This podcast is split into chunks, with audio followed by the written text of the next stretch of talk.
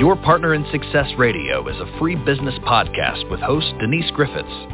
It's all about great stories, conversation, and context to help you move your business and life forward with actionable tips and advice from her guest experts. To listen and subscribe, just find us on iTunes, Google Play, or wherever you consume your podcasts.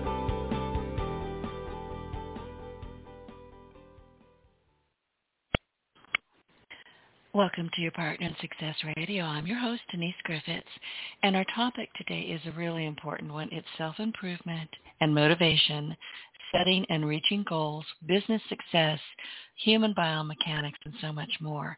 And my guest today is Chris Duffin, also known as a mad scientist of strength who went from building his body to building a business empire. And after becoming a superstar in the world of strength and one of the most respected strength coaches in the world, he became a best-selling author and has created and turned around companies in multiple industries, ranging from shoes and supplements to aerospace and high tech. So he is now retired from competing, but he uses his MBA and his engineering background and hands-on knowledge to provide biomechanically sound industry-changing innovations in education with his company, Kabuki Strength. And in his own words, the businesses and athletic career I've built over the years deal with the discipline of physical strength while my best-selling memoir, The Eagle and the Dragon, deals with the psychological and emotional components of strength that he developed during his wild and chaotic upbringing in what he calls homeless in the wilderness. We're having a bit of trouble getting Chris in, so ah, I think I just spotted him in the dashboard. Hang on a second. Hey, Chris. Good morning. Are you here? I am. How are you? I'm good, and you sound so much better. So I've just introduced you, and your timing is perfect. So welcome to your Partner in Success Radio. And by the way, your book is on my desk as we speak, and I, I'm impressed. I'm I'm not often speechless, but this is pretty impressive. And I have to tell you, one of the things that I read is in the very beginning. It talks about um, it was from your foreword and it says, and I quote, Chris doesn't see human beings. He sees human potential. And that's really what you're all about, isn't it? It uh, it is, and you know that kind of sounds a a little cheesy, but no, the reality it doesn't.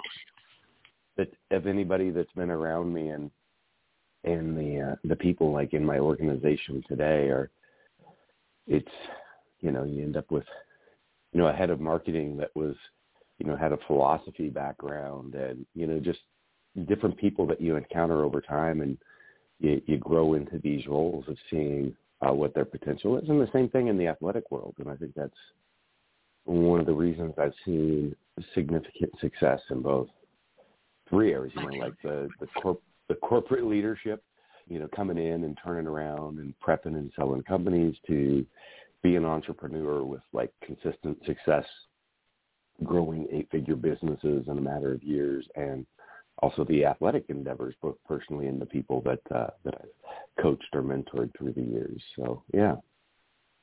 What drives you? I mean, you do so many things and you do them spectacularly well.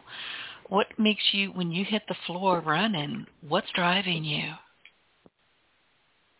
You know, I had an interesting conversation uh, this weekend, and it was you know, I was showing over dinner, like there was uh, some of some of the projects, the things that I work on, and they're very, very over the top creative. You know, building vehicles from the ground up, suspension, frame, axles, like everything, uh, to homes, to the the inventions.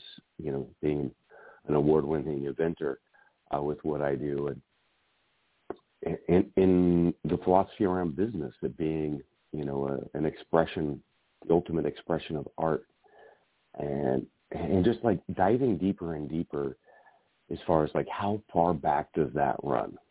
This being wanting to to mold things around you, to create things, to make it better, to help people, you know, live a better quality of life. And I talk about uh, that in the development of resilience a lot. But what I thought was interesting about um, the thought process that I that I dove on over the weekend was it dives back to like being a young child, and we had nothing. We were poor, and not poor like you you, you see today. Like we would live if we lived if we weren't living out in the woods camping out you know it might be in a condemned home uh, or some you know property or land down in northern california and oftentimes those were were a dump site and there would be you know garbage kind of piled up off the back of the property where they were trying to use it as a landfill or just it it was that way because it was a uh, used property and people would dump it dump there or we would we would go to dump sites as shopping. We, as a family, would go and go dig through other people's garbage and rubbish and find what was semi-broken, what was kind of usable. And within that, I would take what I could and try to either fix or more often than not recreate it into other items. And that has been something I think the exposure I had at such an early age to using everything, seeing. This is right back to your your piece on the intro. Seeing the potential in everything and trying to bring that to the world, and that is, you know, that's for me at a very very early age in the experiences that I had. You know, your story is not one that as Americans we and we know poverty exists. We know at some level that this happens. But we're also taught and trained as very young children to understand and believe that America is the best person, you know, the best place in the world. In some ways it is. In some ways it's really not. So your story is basically one of survival, isn't it? Yeah, it's you know it's interesting because it's a lot of people would use my story the, the rags to riches or maybe not riches but I, I consider riches in my life because I live the way that I that I want with the people I want around me. Um, but they'll use that to ex- exemplify the you know the American story, the pull yourself up by your bootstraps, no matter where you're at in life. If you put in hard work, you can get to the top. And the reality is, life's not always fair. And we have different opportunities based on where we're at. And everybody, yes, everybody can move the needle. But to think that, you know, everybody can can move to the same position, it, it's things don't always work out your way. All you have control over is is your actions and your responses to the world. You can't control the outcomes. You can try to better yourself so that you're in a better position. But yeah, it, growing up was was interesting. So my parents were super intelligent. The type of people that are almost too intelligent and they didn't function in the society that we have today. They could not or did not want to be part of that. And it's like, how do you really make your way in the world today if you don't fit that mold? And so it started with like some communal living uh, in Northern California, north of the the Bay Area, and then slowly and just trying to figure out a way to make ends meet because it's really hard to do that. Uh, you don't just you know live in a cabin and live off the land that much anymore. Like things work against you uh, to do that, and so we ended up in further very remote areas in Northern California. Uh, my parents were you know, pursuing being part of the drug trade. This is the late 70s, early 80s, and in that area, it was uh, it was an interesting thing. There's actually a documentary about a place that was about 50 miles less remote than where we were called Murder Mountain. And if you watch that documentary and you read my book, you will see the direct tie-ins of me talking about murderers, talking about dealing with a serial killer that tracked the family, talking about human trafficking, corrupt police, all of this stuff was a direct reality in our world where people in power positions are preying upon those that are poor and worthless, worthless in the eyes of how we view people in in our society today. And so yeah, we grew up in tents, you know, foraging for mushrooms, poaching animals. It was it was a different environment, you know, during the school year we would oftentimes move closer, you know, get into a a home. Like I said, sometimes it was a home that was just a condemned property, may not even have had doors. Sometimes it had running water. Sometimes it had electricity. Rarely did it have both. And we ended up getting taken, my, my siblings and I, I have three younger sisters and a younger brother. I was the one that kind of took care of them while the parents were out trying to uh logging or cutting wood or you know tending the crops as it were. I was the one that uh back at camp or back at home really kind of making those taking care of them and then got taken by the state for a while. That was uh it was a really challenging period honestly. Like it was a nice comfortable home but it was a very different environment because like growing up it was we were a family unit. We were there battling the world together, trying to make meet. We were together all the time, all the way up till high school. It was that was we were together all the time, working as a unit. You know, going to the library, picking up the books that were going to last us the next several weeks because that was that was what we did.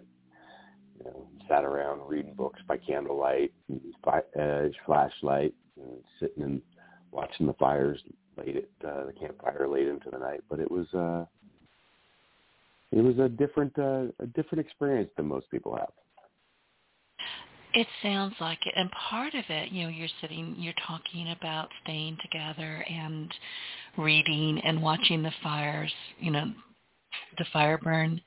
That's actually lovely, and I would think, just guessing, that those are part of your best experiences and your best memories. Yeah, it uh, you know there's a lot of great things from the environment that I grew up in, and I wouldn't trade it for anything. And when you talk about those things, you know it's easy to start getting into romanticizing that type of life.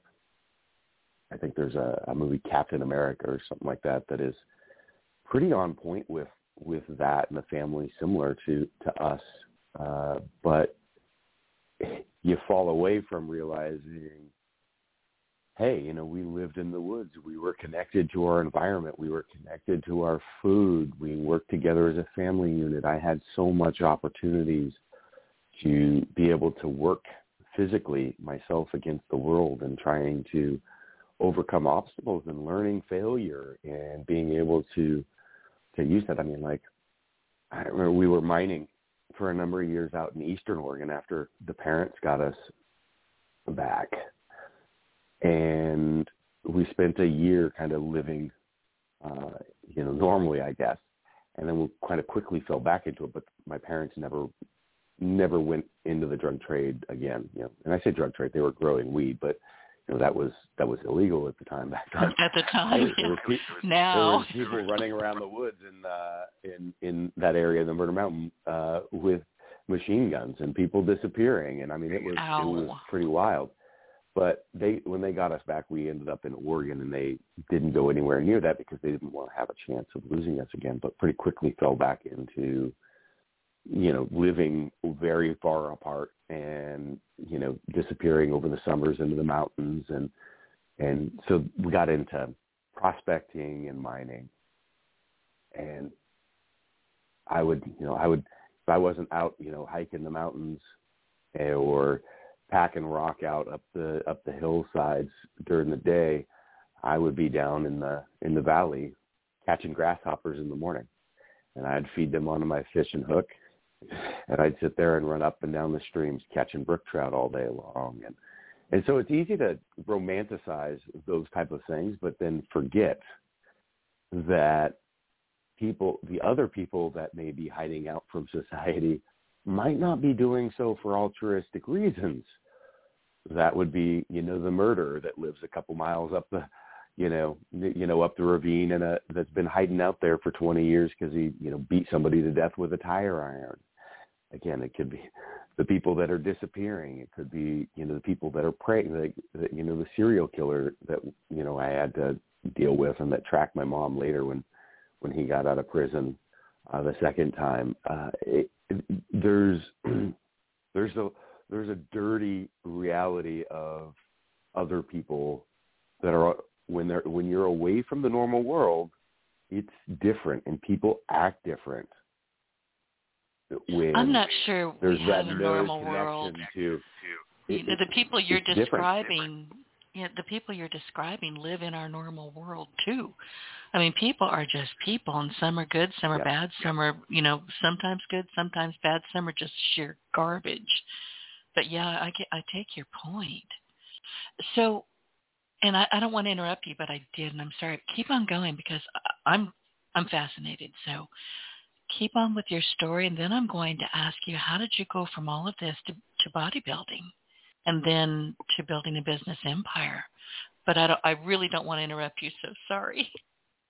No, no, it's actually a really good time for for that transition. So, um, as we are getting close to uh, me being in high school, we started getting, you know, closer and closer, and finally uh, to society. So, you know, in junior high, you know, we were living in a trailer in Central Oregon, kind of way out down by the river little 16 foot trailer. I was sleeping in the back of the pickup truck during the uh, during the winters, which was it gets cold there. uh, we'd average anywhere between a foot to four feet of snow, you know, during the winter, and and then we ended up with a mobile home for like my three years of high school.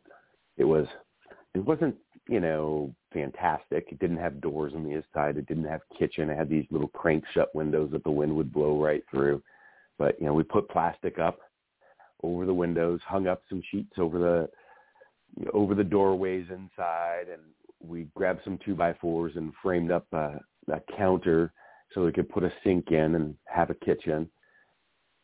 And it was a it was a stable environment for me. Now, things in the house were getting worse and worse as far as like, you know, my stepfather had a history of drug use.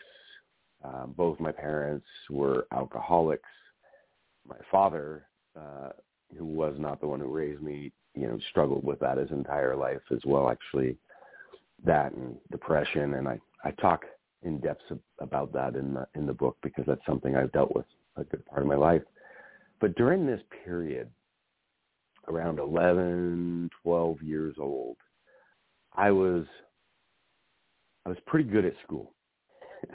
Uh, so I was the nerd. I was the whatever, and, and I was never really so very socially adept. Constantly changing schools. My clothes were dirty, out of style. So I was, I was made fun of. I had a lot of self confidence issues, and so I decided I was going to balance that out with getting lifting weights and then getting involved in sports. And I was pretty adept at that because also I was a very physical person. And I, you know, I have my my mother was a, you know, she graduated from a you know 1500 person high school at a big school down in California, and she was you know the student athlete award for her. She was top of her class for both, and and so I have a lot of those innate abilities, uh, I believe as well. And and so I started with just doing push-ups and jump squats and strapping some ankle weights that I that I found at a that I used Salvation Army store and going for runs. And then I started pushing, mowing lawns and doing side jobs and buying you know little you know cement coated uh, uh, weight set from from uh, off the nickel ads, and that just became uh, something that I did really early on, and it started building my confidence as well. And so I started excelling you know, not just academically, but athletically in school. And by the time I, you know, I graduated high school, I was I was valedictorian and I was a state level athlete. And a lot of people had no idea about my my home life and the struggles. And and so I ended up going to to college. And during that time in college, the first year, year and a half, I quit really talking to the family frequently because you know when I was in junior high or high school, I was working too, and now my money would help support the family or my parents buying booze and and so I didn't call home because I was going to school. And if I did I'd have to send money. And so gotcha. uh, so about a year and a half in I found out that things had gotten really really bad at home. And so I ended up starting to take custody of my three younger sisters. So by the time I was a senior in college I had custody of the first of my three younger sisters, and then slowly took the uh, the other two in. And so I raised them while I was working on my dual engineering degree, chasing my career, and and working on my MBA. Through all those years, basically from 21 till 30, I was raising my sisters. So we just discovered was, your why. yeah. Yeah so that was that was a it's just what needed to be done and so so i did that. And and i also chose this career in in leadership early on. I didn't realize that I didn't realize that i had adhd pretty pretty severely. But i decided to choose this path of leadership that would leave me like not tied to sitting at a desk as like an engineer all day long. I knew there was something there that didn't fit for me. And even though I was you know, coming out of being kind of a socially inept child, I guess, or maybe not inept, but uh, lacking the confidence, I chose that career that would, you know, at the, you know, at the outlook would seem not uh, not the right choice, and I ended up excelling, and I kept progressing in this world, and so by the time I was, I think late twenties, I was sought after for doing the things that that I did. So you know they'd hire me to come in and fix a division of a company, or you know, and years later come in and fix an entire company and prep it for sale. And so I was working in automotive manufacturing, uh, aerospace. I did a, a, a really big turnaround and through sale process of a of a company, turned it from it was about ready to lose its contracts with Boeing and go under. It was not financially solvent, not meeting quality or delivery standards to Boeing and was a very key supplier. I turned that around in the course of years to being the number one supplier in the world to Boeing for quality and delivery, financially solvent, and walked it through um, walked it through a sale process as well.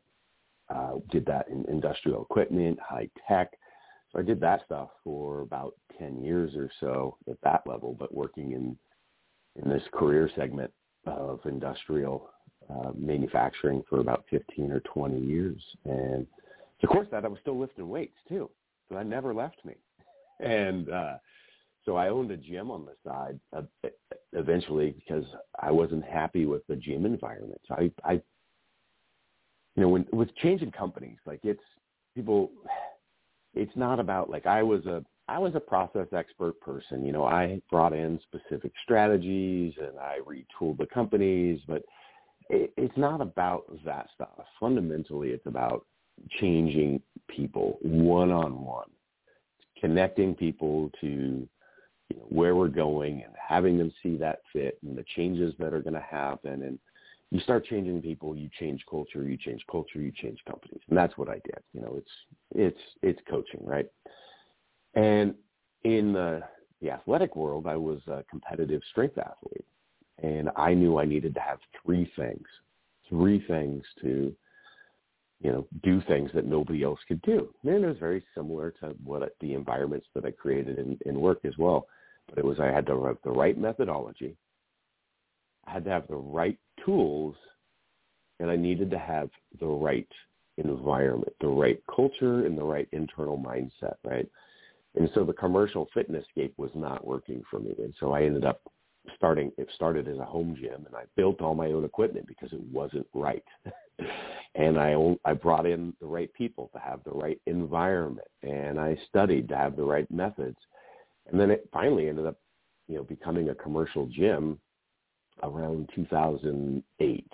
And I was, I was the number one strength athlete in the world for ended up being eight years straight. I was ranked number one in the world, either the squat, the deadlift, or the what's called the the total, which is a combination of your squat and your bench bench press and your deadlift.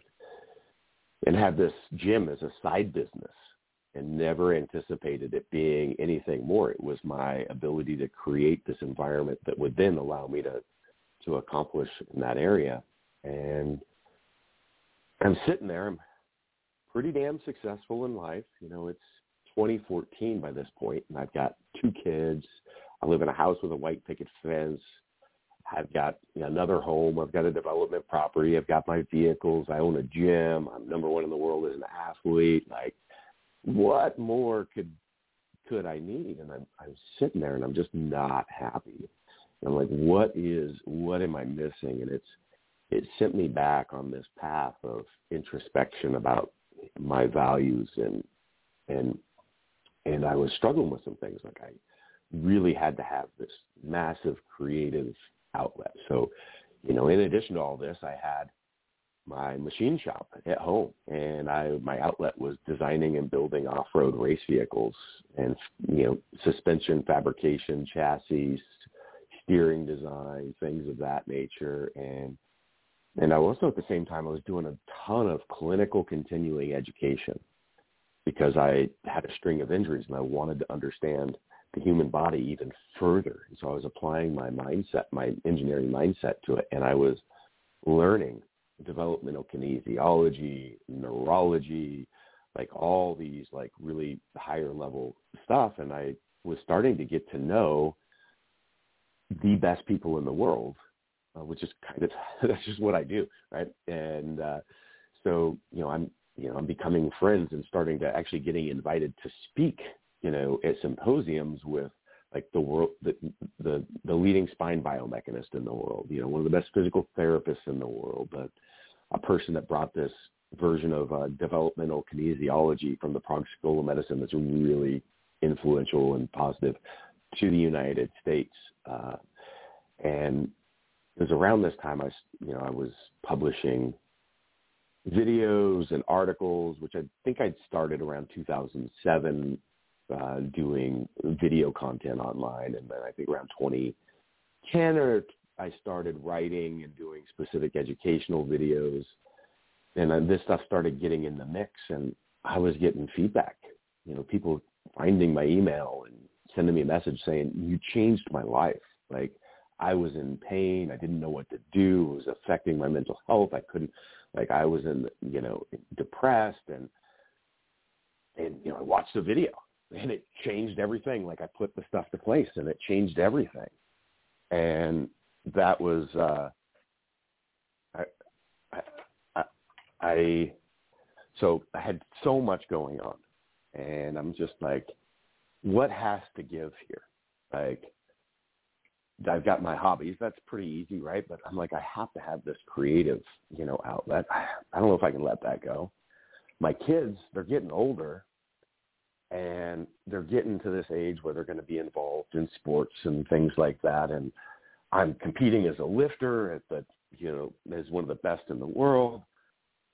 You know, yeah, okay. So family, hobbies, lifting, or my career, what's it going to be? And so the the most logical conclusion was to, to quit my job. how is so that logical? That's what I ended up doing. Seriously, how is that logical? You're going to have to share that with us. So that was logical because uh, those other things were a higher priority to me. Oh. Um, and and so um, if I quit my job, I mean I mean, that was the impetus for that becoming my work. So now the goal was to encompass all those things that I do in my life. Family, creative outlets, the pursuit of my athletic endeavors, the pursuit of what I actually enjoyed in the career that I had.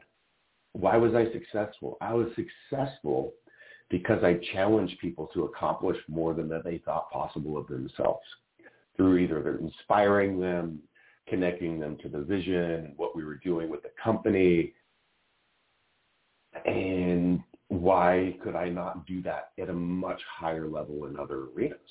And in fact, by that time, I'd pushed out a few small pieces about my life, and it was having an impact on people as well.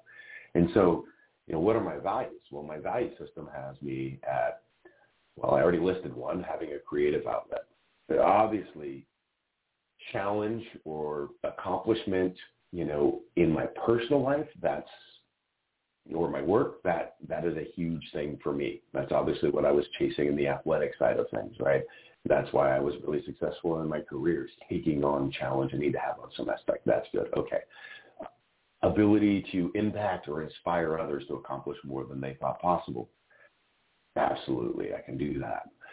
Sense of family or community, very massive. How can I incorporate that both into my career as my personal life? So you start walking through these things and it's like, oh, well, I need to walk away from this highly successful career and start my own thing that is has all the things of my existing career, but the missing things that I'm seeking elsewhere, right?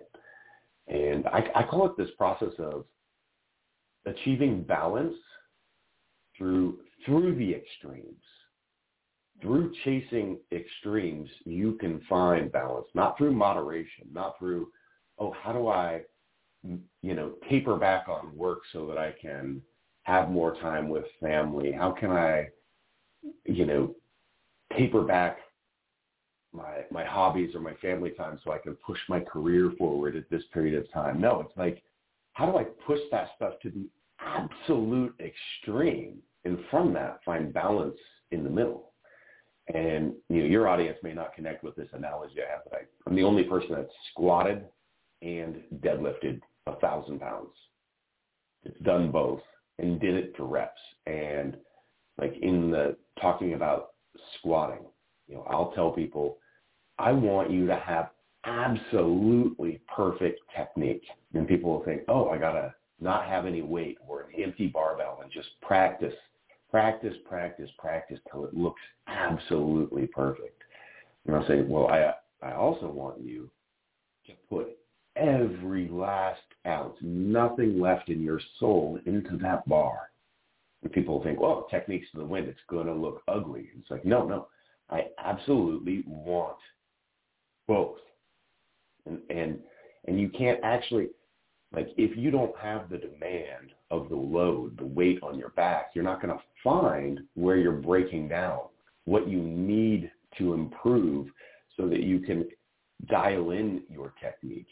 You can't absolutely put every ounce of effort and every last thing of your soul into the bar unless you push your technique every little little millimeter of perfection that is a potential energy leak or an opportunity for an injury. Like these are things. And if you do that to the absolute extremes, you'll cut away all the other fluff, the things it'll force you to find the fluff of all the other things you're practicing or doing in the gym or in life or whatever that that are not productive. So you're it dials you into those two areas and it forces you to, to do some paring off of the, the scope creep of all the other things. And in it, you will find something beautiful, something beautiful in the center, at like doing something that nobody in the world's ever done before, which is what I did. And you can do the same thing with many other things, like your work-life balance, for example, right? So within this, I created a culture around this value of development, you know, pushing oneself, the the trying to develop resilience through body, mind, and soul. The cornerstone of you know, seeking and always trying and believing that there's always just a little bit better that you can be. A sense of community and family uh, within your work of people that share those values and are pushing each other to try to to do the same thing. And and what happens from that? You end up drawing the people into your life that are going to be your friends, your everything that you want. So you you start getting that out of you you you draw those people into your life. And so it starts becoming there. It becomes there's your leadership there for me as my creative outlet because now I'm designing products that aren't only you know my hobby stuff but now they're products that are going to help people in doing this in the external world. It's going to help them get out of pain and move in a better manner. It is you know so that's not an extra thing i'm doing on a saturday or a sunday that then's taking away from the family time right? And my specific challenge or accomplishment factor of doing you know chasing that stuff in the physical world well that's part of my work. And now i'm doing that during my work day and it's expressing and enhancing the products that i'm creating the company that i'm creating. And so it's it's driving and propelling my business forward at the same time that it's a personal hobby. Like everything all becomes aligned. Understand your values before you set your goals. Goals are a way of expressing those values in the world. And people get so mixed up in like goal setting and the execution side, which are massive, but you've got to take a step back into this value setting proposition first and really do introspective work of understanding this because every step that you're putting in front of you should be a path towards the way that you want to live, the way that you want to be, and the way that you want to express yourself in this world. I am so glad, Chris, that I asked you how quitting your job was logical because what you just shared is astonishingly brilliant because you're right. I mean, once you if you're working in a job, you're working for somebody else, you're kind of limiting your scope and your audience, but becoming, as you have, a global brand and doing it on your own, the only person who can get in your way at this point is you. And I don't yeah. think you're going to be doing that anytime soon. Well, there's a couple. So uh, a couple things there. I want to touch on the title of my book here in a minute, so don't forget. Uh, let me forget that. But the other piece okay. I want to talk about there is this, and you're hitting on it, and you're hitting on it with what you do as well. Is business in this world today, in what we have, business entrepreneurship is the ultimate expression of art in the world today, in my opinion. Because what is art? Art is your ability to express what you see and try to share that with others and impact others to to think about those things and incorporate that at least in their thought process. But today, with what we have the potential of doing, is you're literally looking at the future world right? And you're deciding and seeing those opportunities and what you want, that change that you want to bring. Like, so you're taking your your vision, right? Your lens for the things that you want to see, and then you're mixing it. You're mixing it with your values and the change that you want to bring in your values both externally expressed to the world through your business as well as internally within your business and bring about that change today in the world. Like, wow, holy shit. That is that is art, right? And and so we get like all this, you know, hustle and grind porn stuff out there of like just push, push, push, make all your money. That's what it's all about. And it's like, no, no. The reason to be in business is for this. The reason to strike out on your own is for this, because guess what? It's going to be hard fucking work. So you better understand why, because it's not going to be to drive through the hard times and to get there. You're going to need to understand that why. And money is the medium to make your business work. And by your business, I mean expressing that vision and values in the world today. It is the the conduit for making that stuff happen. It's not the end goal, right?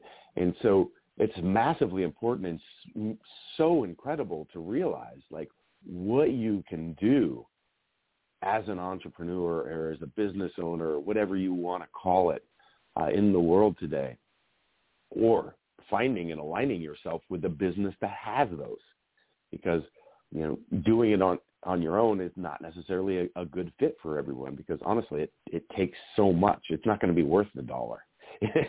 um, you need to have those greater whys.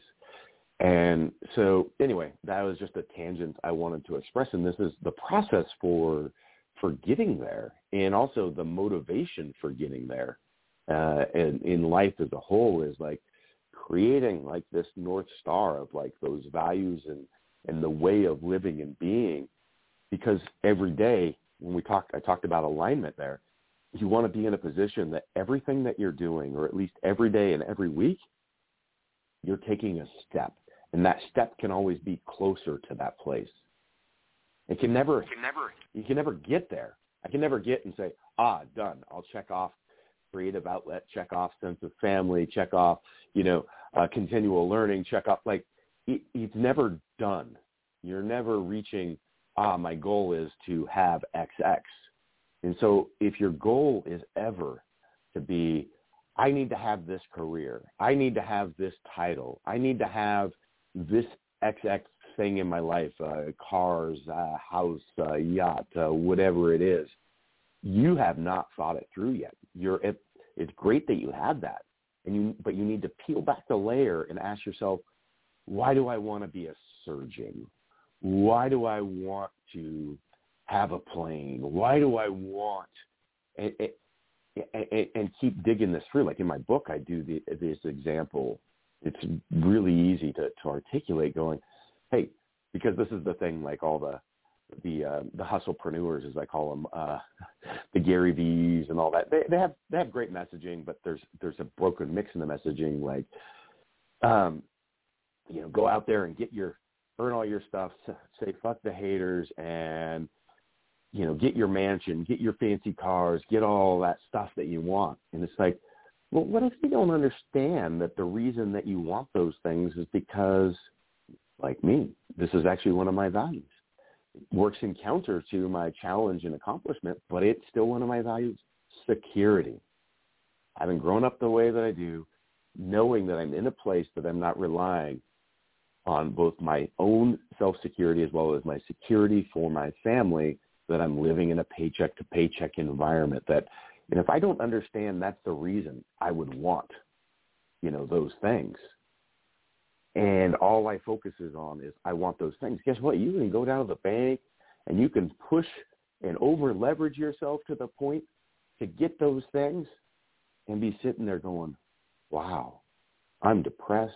I've got anxiety up the wazoo. Why am I so unhappy?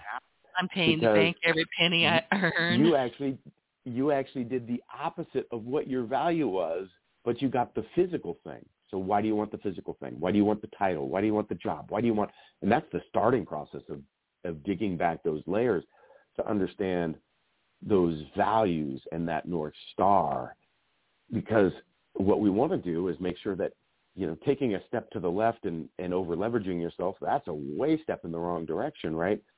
How do I move that forward just a little bit every day? Because the other side of this in life is so many people and this is the majority of the population, once you get past like the primal things in life that drive you into to being uncomfortable, to being in this this phase of God, I don't I, I, I want to move out on my own. It's getting that time, but you've got those push to do it. You've got the push to to find a mate, and you've got the push to maybe have some kids, and and then you reach this point if that isn't there, and people will just live life you know, it's Monday through Friday to get to the weekend and you're kind of half-assing your work and half-assing your time with your family and mixing in some time with friends. And next thing you know, you look back and it's 30 years have gone by.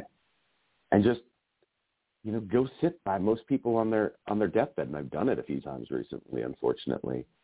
And you will hear the regrets, regrets. that they have Yep. in their life, right? Yes. And so you can go, like I said, next thing you know, it'll be a month without moving a step, then a year, then a decade.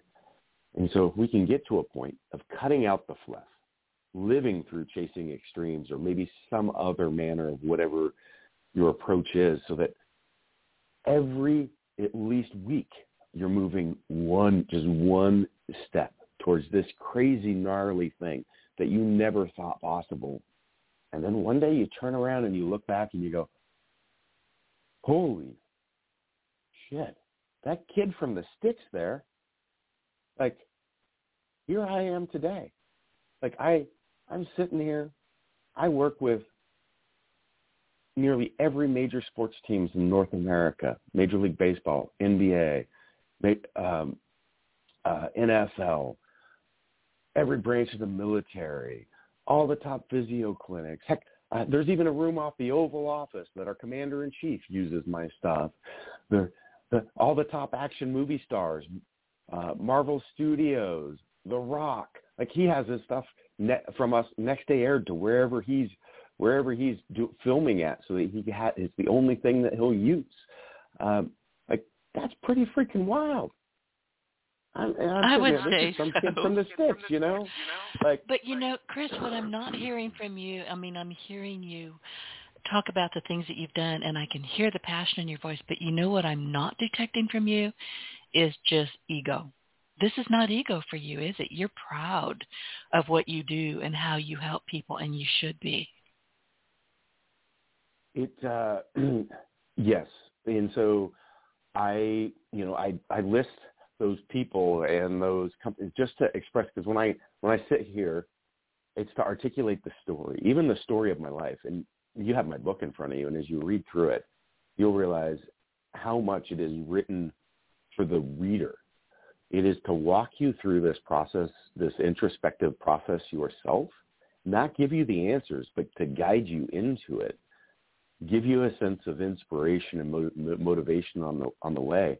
But the ent- nearly the entirety of everything I've done in my life was without even telling that story, because it wasn't who I was.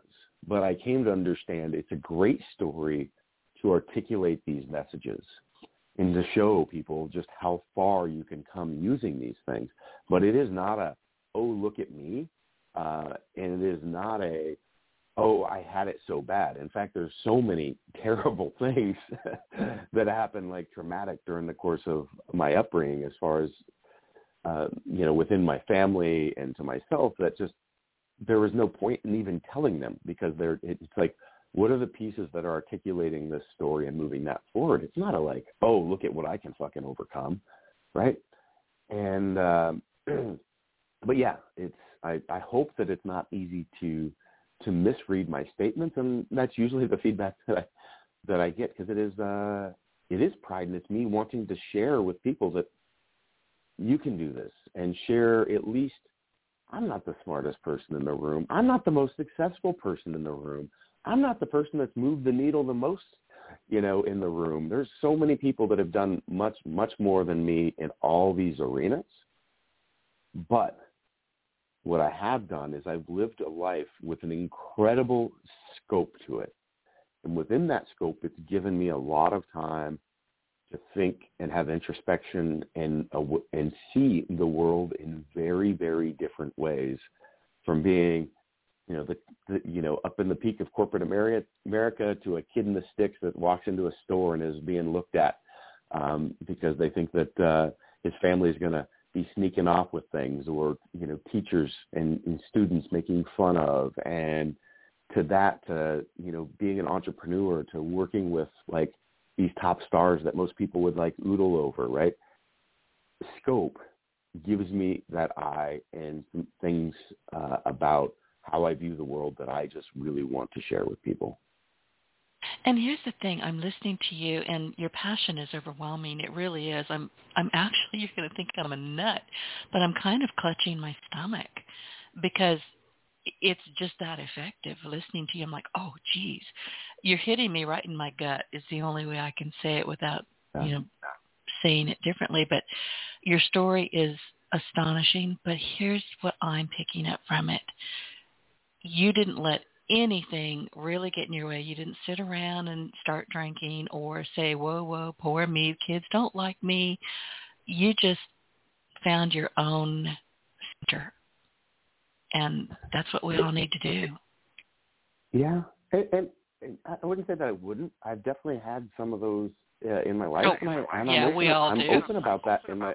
I'm open about that in my book. Like I, but you I didn't wallow about like in my it and fall into it. You didn't go down that rabbit hole and stay there. Yeah. And so this is how much I'm passionate about it. And the title of my book is The Eagle and the Dragon. So at 18, 19, 20 years old, I was working on a tattoo that went from my ankle all the way up my leg, all the way across my stomach and my back. And that tattoo was two eagles trying to take flight. One was splayed out across my stomach and the other across my back. And on the, the ankle of each eagle, it's chained. And that chain wraps down around my leg and wraps to my ankle where it's shackled. And this is something that I started at 18 years old. And it was to express to myself that you can fly to whatever heights that you want in this world. The only thing holding yourself back at the end of the day is you. It's about understanding and finding your strengths and expressing those in the world. And so I had a tattoo that encompassed a good half of my body to depict that, just one tattoo. And then I had another tattoo done. And this is, I did this over the course of one week this time.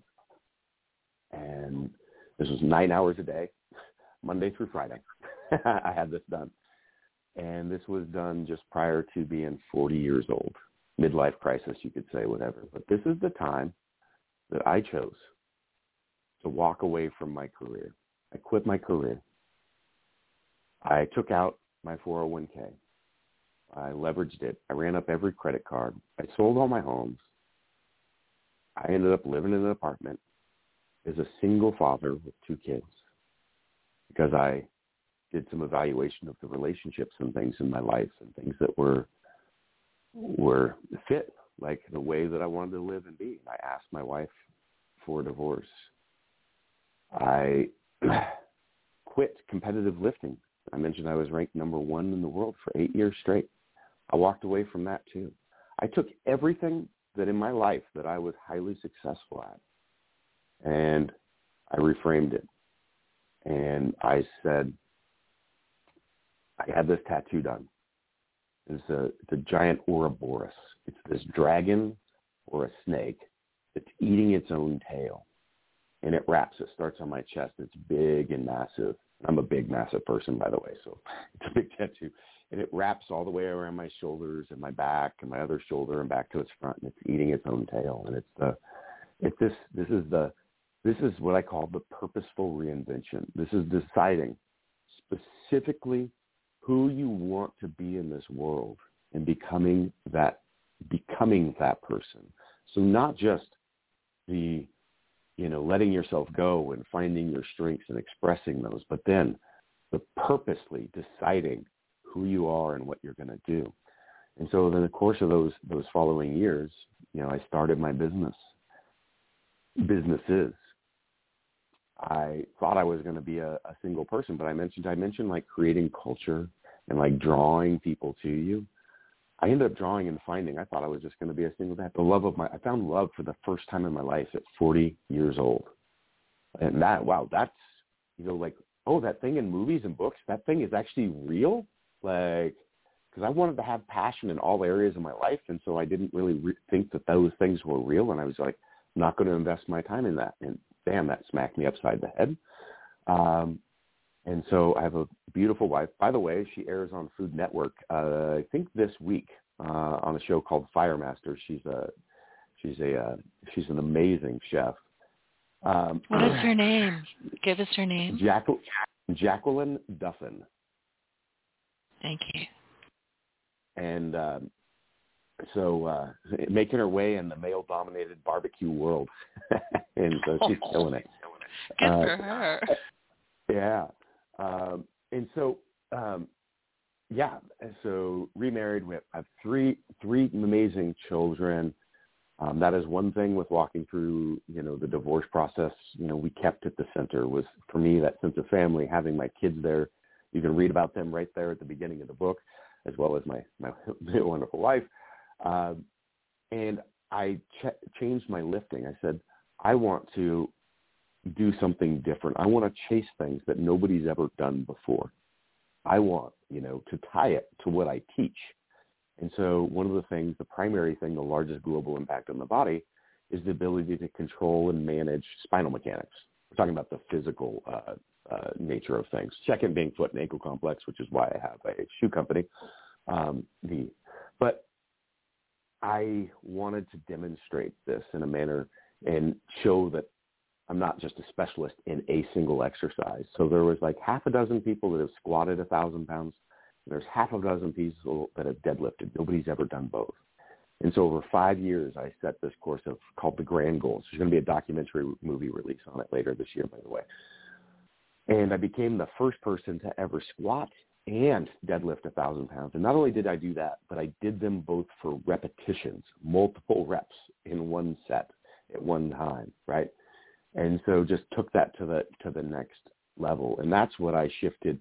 So every aspect I figured out a way to express it in a diff, completely different manner. And then again, that's I've already talked about what I do for work, so I won't step on on, on that conversation again. But those are the two tattoos, and that's the two pieces of the book. It's broken down into to uh, two basic pieces, which is uh, the eagle and the dragon.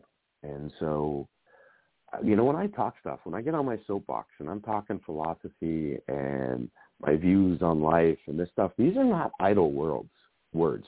These are not idle words. these are not idle words. This is the way I live my life, and it is written all over me, all over my skin, and what I do in this world. And I wanted to ask you, Chris, the Ouroboros, is that what you called it? Is that the the symbol that looks something like an infinity symbol? Yes. So yes. infinity okay. has many meanings. But if okay. you think about the continual reinvention of oneself, um, the new beginnings uh, or infinity, they're all wrapped in that Ouroboros uh, mythology. Ouroboros. Okay. I wrote that down too. I'm scribbling all over the place.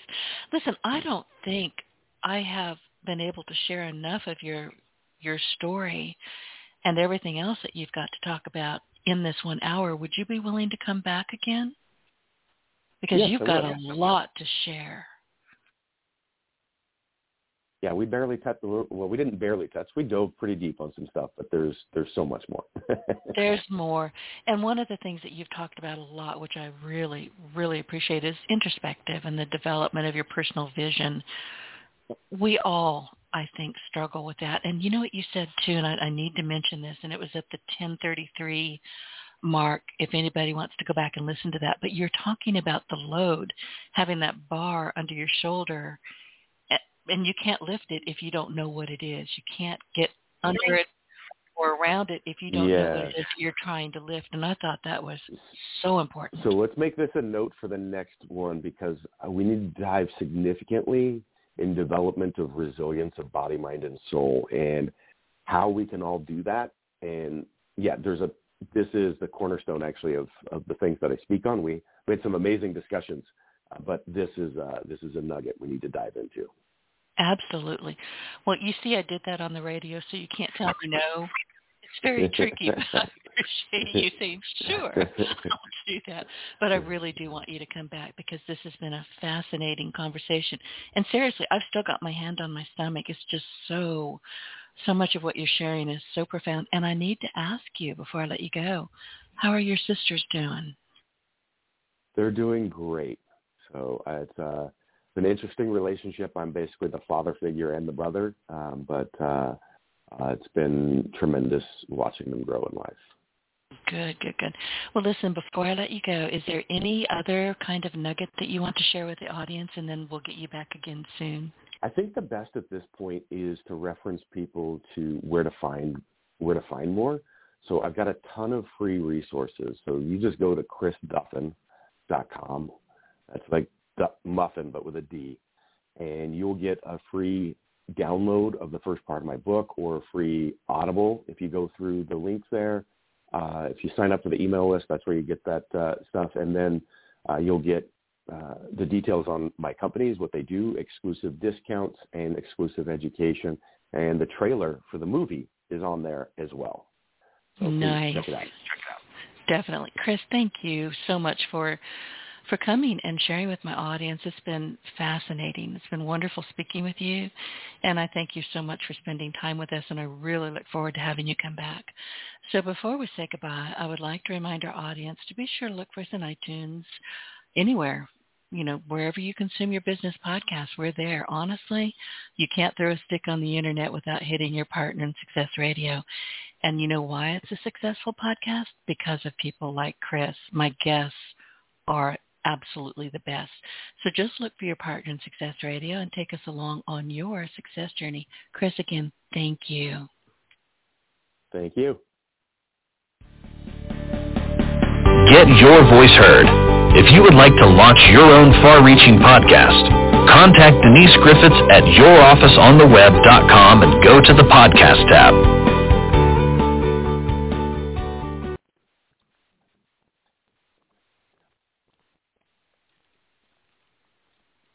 Grand Canyon University, an affordable private Christian university, is one of the largest and fastest growing universities in the country, offering more than 270 programs online.